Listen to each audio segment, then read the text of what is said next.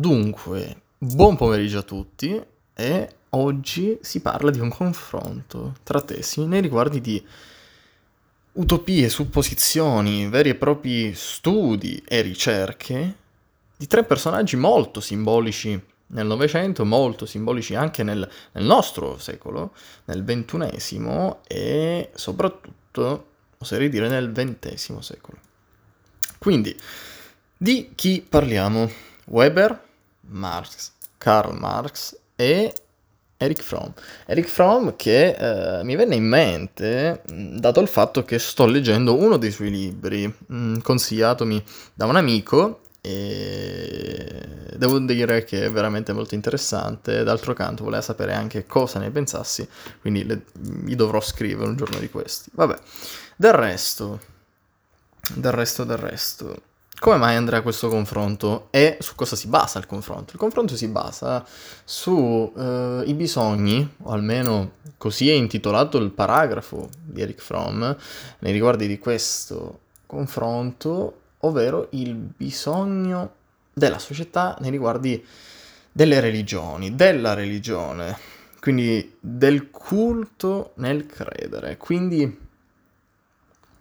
cosa parla? Questo, di cosa parla questo confronto? Parla di come questi tre personaggi pensano effettivamente, ognuno ha un'idea differente dall'altra, come pensano che la società, ecco, venga influenzata da questa religione o eh, ne risente il bisogno addirittura.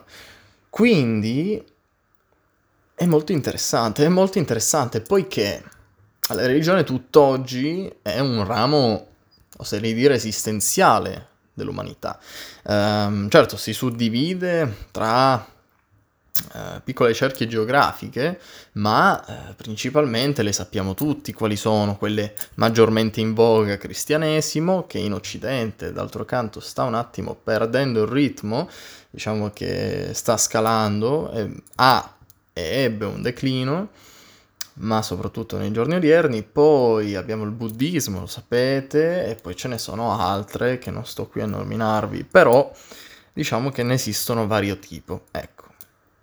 Il fatto è che l'umanità, fin dai primi secoli, ebbe sempre questa voga, questo bisogno, quasi psicologico, deduce Fromm, eh, nei riguardi di, di un Dio, dell'essere devoti, la devozione, e questo è molto interessante. Bene, oggi andiamo ad analizzare tre ricerche di questi tre personaggi molto molto celebri e svilupperemo anche un attimo una riflessione personale, almeno la mia, e vediamo un attimo, ecco, cosa ne viene fuori. Per me è molto interessante, anche perché comunque sono piccoli punti di ricerche di personaggi che hanno veramente sprecato tempo, sprecato, utilizzato tempo per formulare ricerche ampie, ampie, che potessero contenere la qualunque. Ehm, le domande, i quesiti non erano facili neanche da, da comprendere, e soprattutto ehm, uno come Marx, beh, è ovvio che veda un punto di vista differente da uno come Weber e uno come Fromm. Quindi andiamo ad analizzare tutti a partire da Marx. Bene, Marx, come sappiamo, è stato, diciamo, il fondatore, il cofondatore insieme a Engels, se non sbaglio, che creò il, il Manifesto del Partito Comunista. Da lui ebbe inizio tutta la concezione che tutt'oggi è presente, seppur lieve o celata, ma è presente tra di noi. E ehm, lui fu molto più che un economista, fu anche un sociologo, fu anche un filosofo, fu uno scrittore, eh, diciamo che era una persona di varia cultura, vario genere, che si sapeva ambientare, insomma, mm, una persona molto qualificata. Quindi eh, il suo punto sulla religione qual è?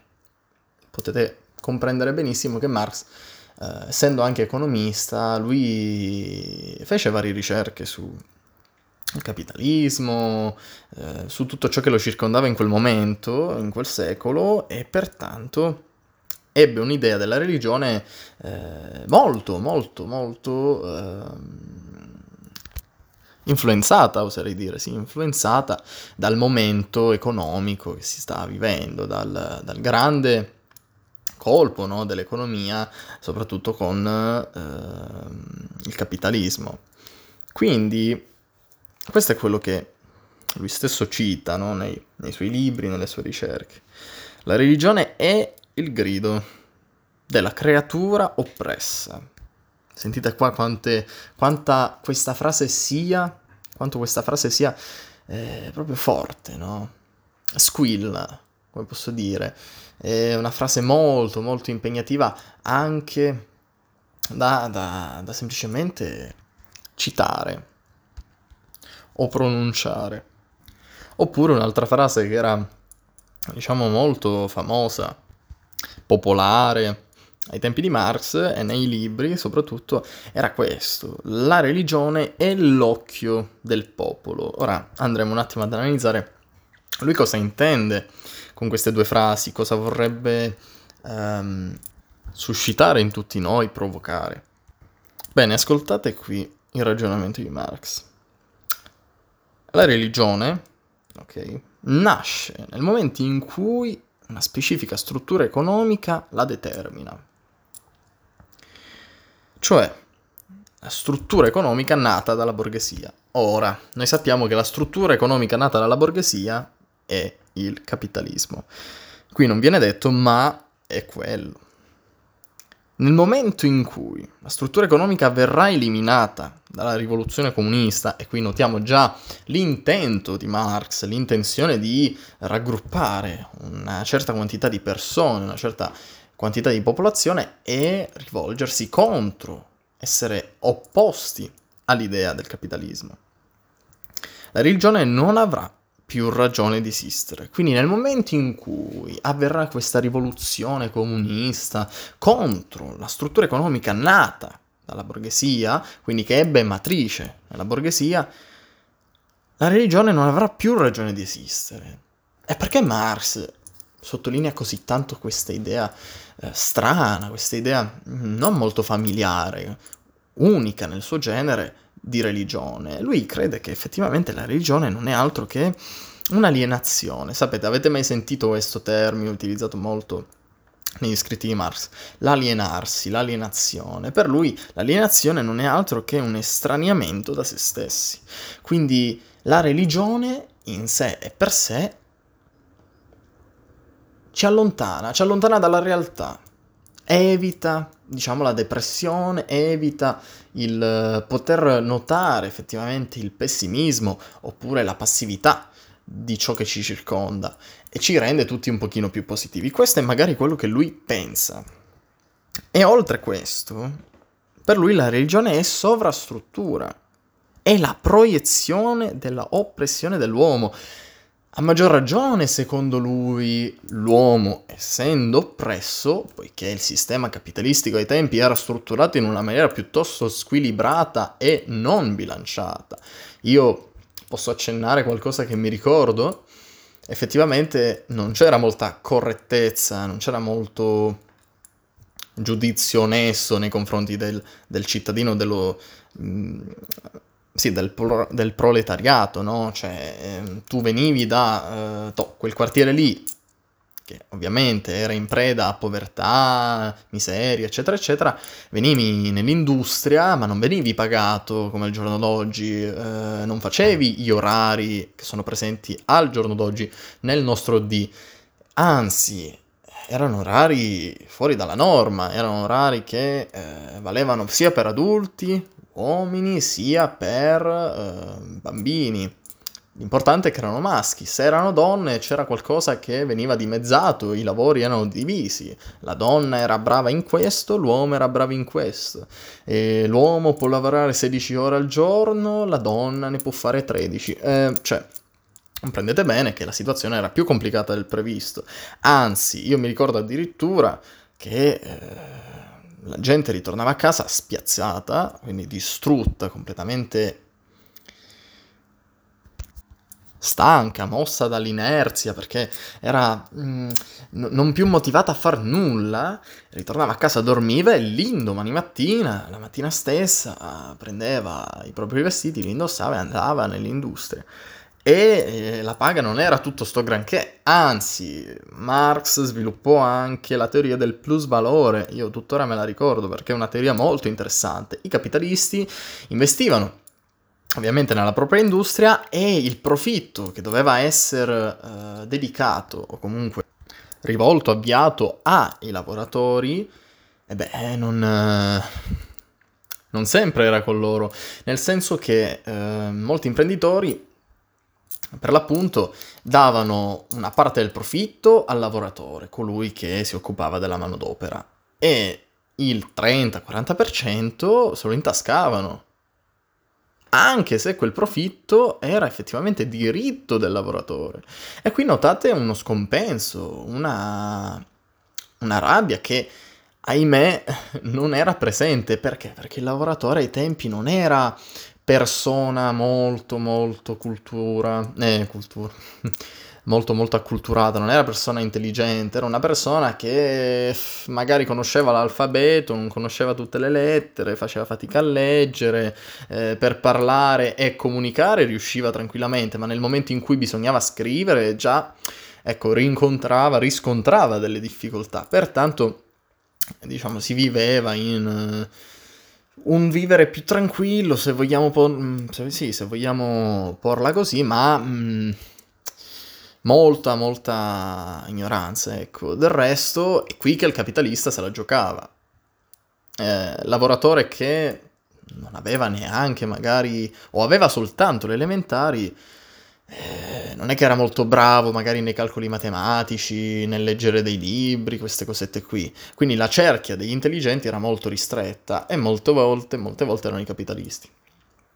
Per l'appunto ehm, gli si veniva data una paga e il lavoratore prendeva quella paga senza dubitare che magari ci fosse una fregatura nel mezzo, ed è qui che Marx svelò il tutto, il complotto, ed è qui che la rabbia della popolazione ebbe inizio, anzi, eh, proprio uscire, cioè fluire fuori da ogni singolo individuo per poi accanirsi contro questi imprenditori, accanirsi contro questi capitalisti.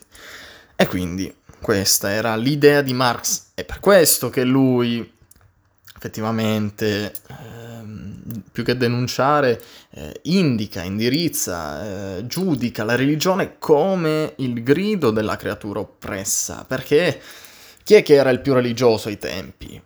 Ovviamente il lavoratore, che con sé non aveva quasi nulla, che con sé aveva uno stipendio che riuscivano, sì, con cui riuscivano, diciamo, a mantenersi da vivere, ma neanche moltissimo. Diciamo che con quei soldi potevi comprare il cibo, potevi comprare forse qualcosa di più, ma molto raramente. E qui è qui che Marx rilevò, rivelò, più che rilevò, rivelò tutto.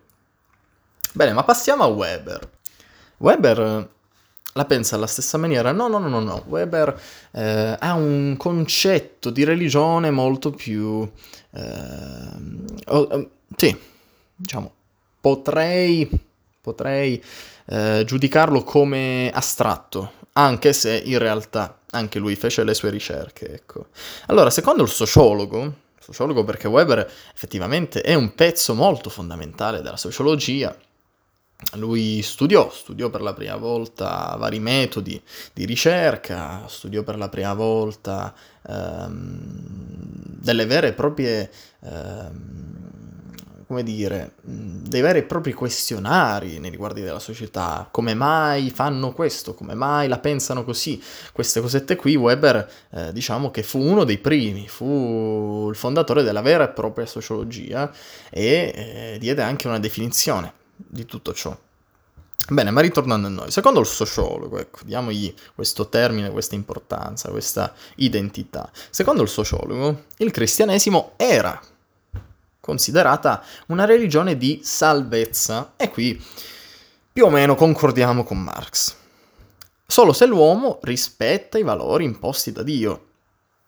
Potete notare che lui si immerge molto di più rispetto a Marx dal punto di vista teologico che economico. Marx era rimasto più sull'idea al ah, capitalismo causa questo alla ah, popolazione, la popolazione si ribella tramite la religione. No, Weber pensa esattamente non il contrario, però siamo su una linea, una parallela, non siamo proprio così costanti, così in vicinanza di Marx.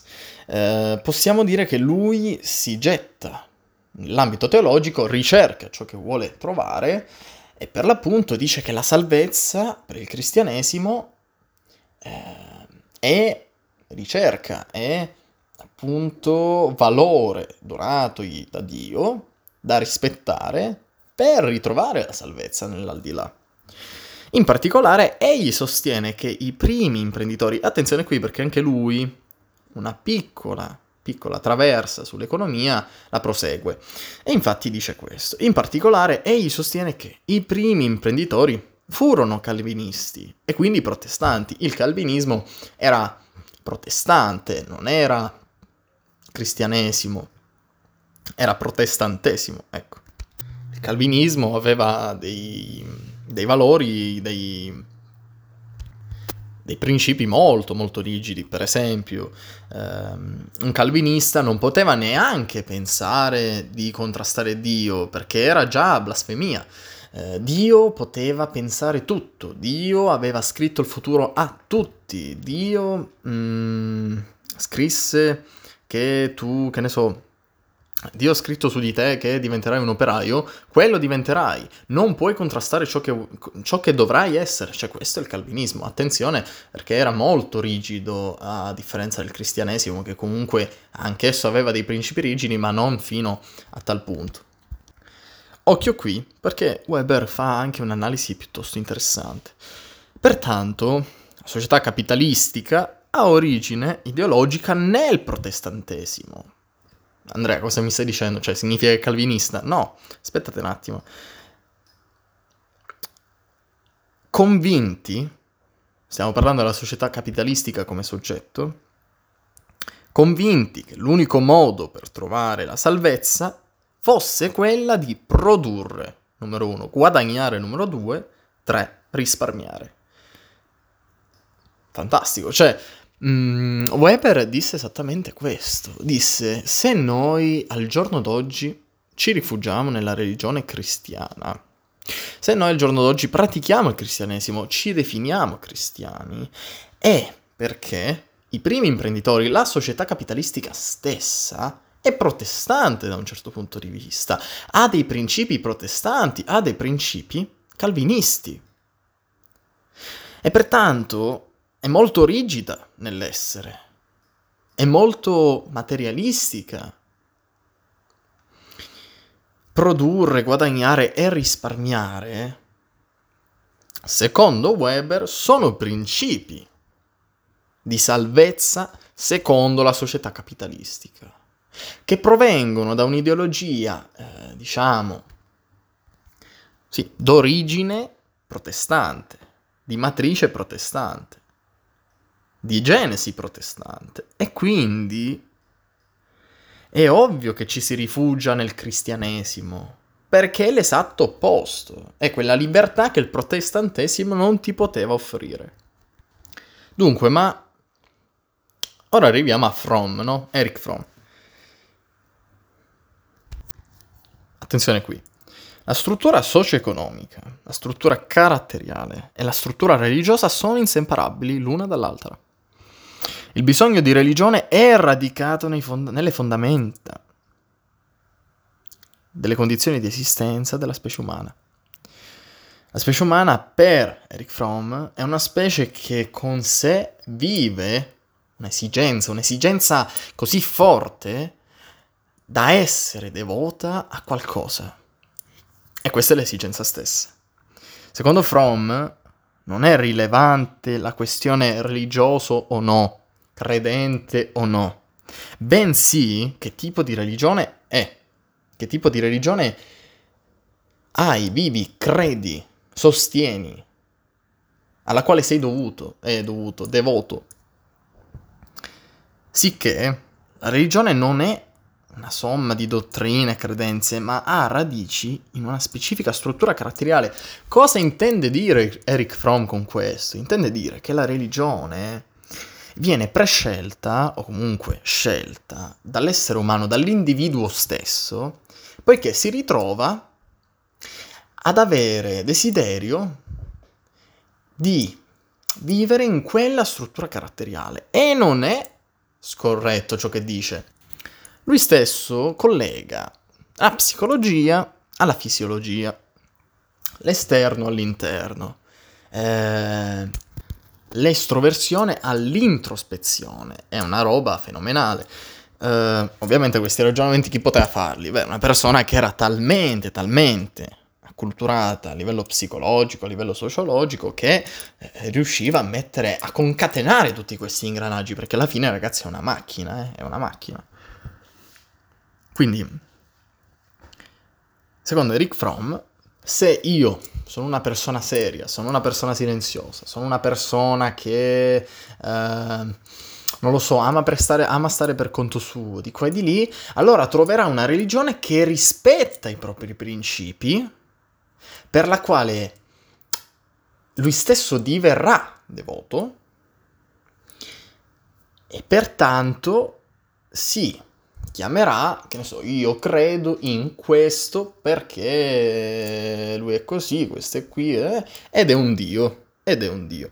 Stessa roba arriva per il cristianesimo, stessa roba per uh, il buddismo, stessa roba per l'induismo, eccetera, eccetera, eccetera. Eh, lui crede fermamente che è il carattere personale di un individuo a scegliere e a identificarsi nella religione, per poi unirsi a un gruppo, a un culto, eccetera, eccetera, eccetera. Ma quello che dirige quell'individuo in quella religione, in quella credenza, credenza no, credenza è quella della cucina, lasciamola da parte, in quella dottrina, in quella cultura, beh, eh, è il proprio identificarsi, è la propria identità. Attenzione qui, perché volevo concludere con una frase che scrisse Erich Fromm stesso. Sentite qui. Noi siamo ciò per cui proviamo devozione, che a sua volta costituisce il movente del nostro comportamento. Fenomenale. Bene ragazzi, io credo di aver fatto un episodio piuttosto lungo, largo, non lo facevo da parecchio, però sono argomenti che effettivamente lasciano, lasciano dentro, lasciano di stucco, impressionano, eh, e sono interessanti, a parer mio sono molto interessanti. Dunque, noi ci vediamo al prossimo episodio, che è lunedì. Vi auguro un buon weekend a tutti, spero che il venerdì lo stiate passando in maniera piuttosto calma, tranquilla e felice. E basta, spero vi ha fatto piacere tutto ciò. Niente, noi ci vediamo lunedì. Ciao ragazzi.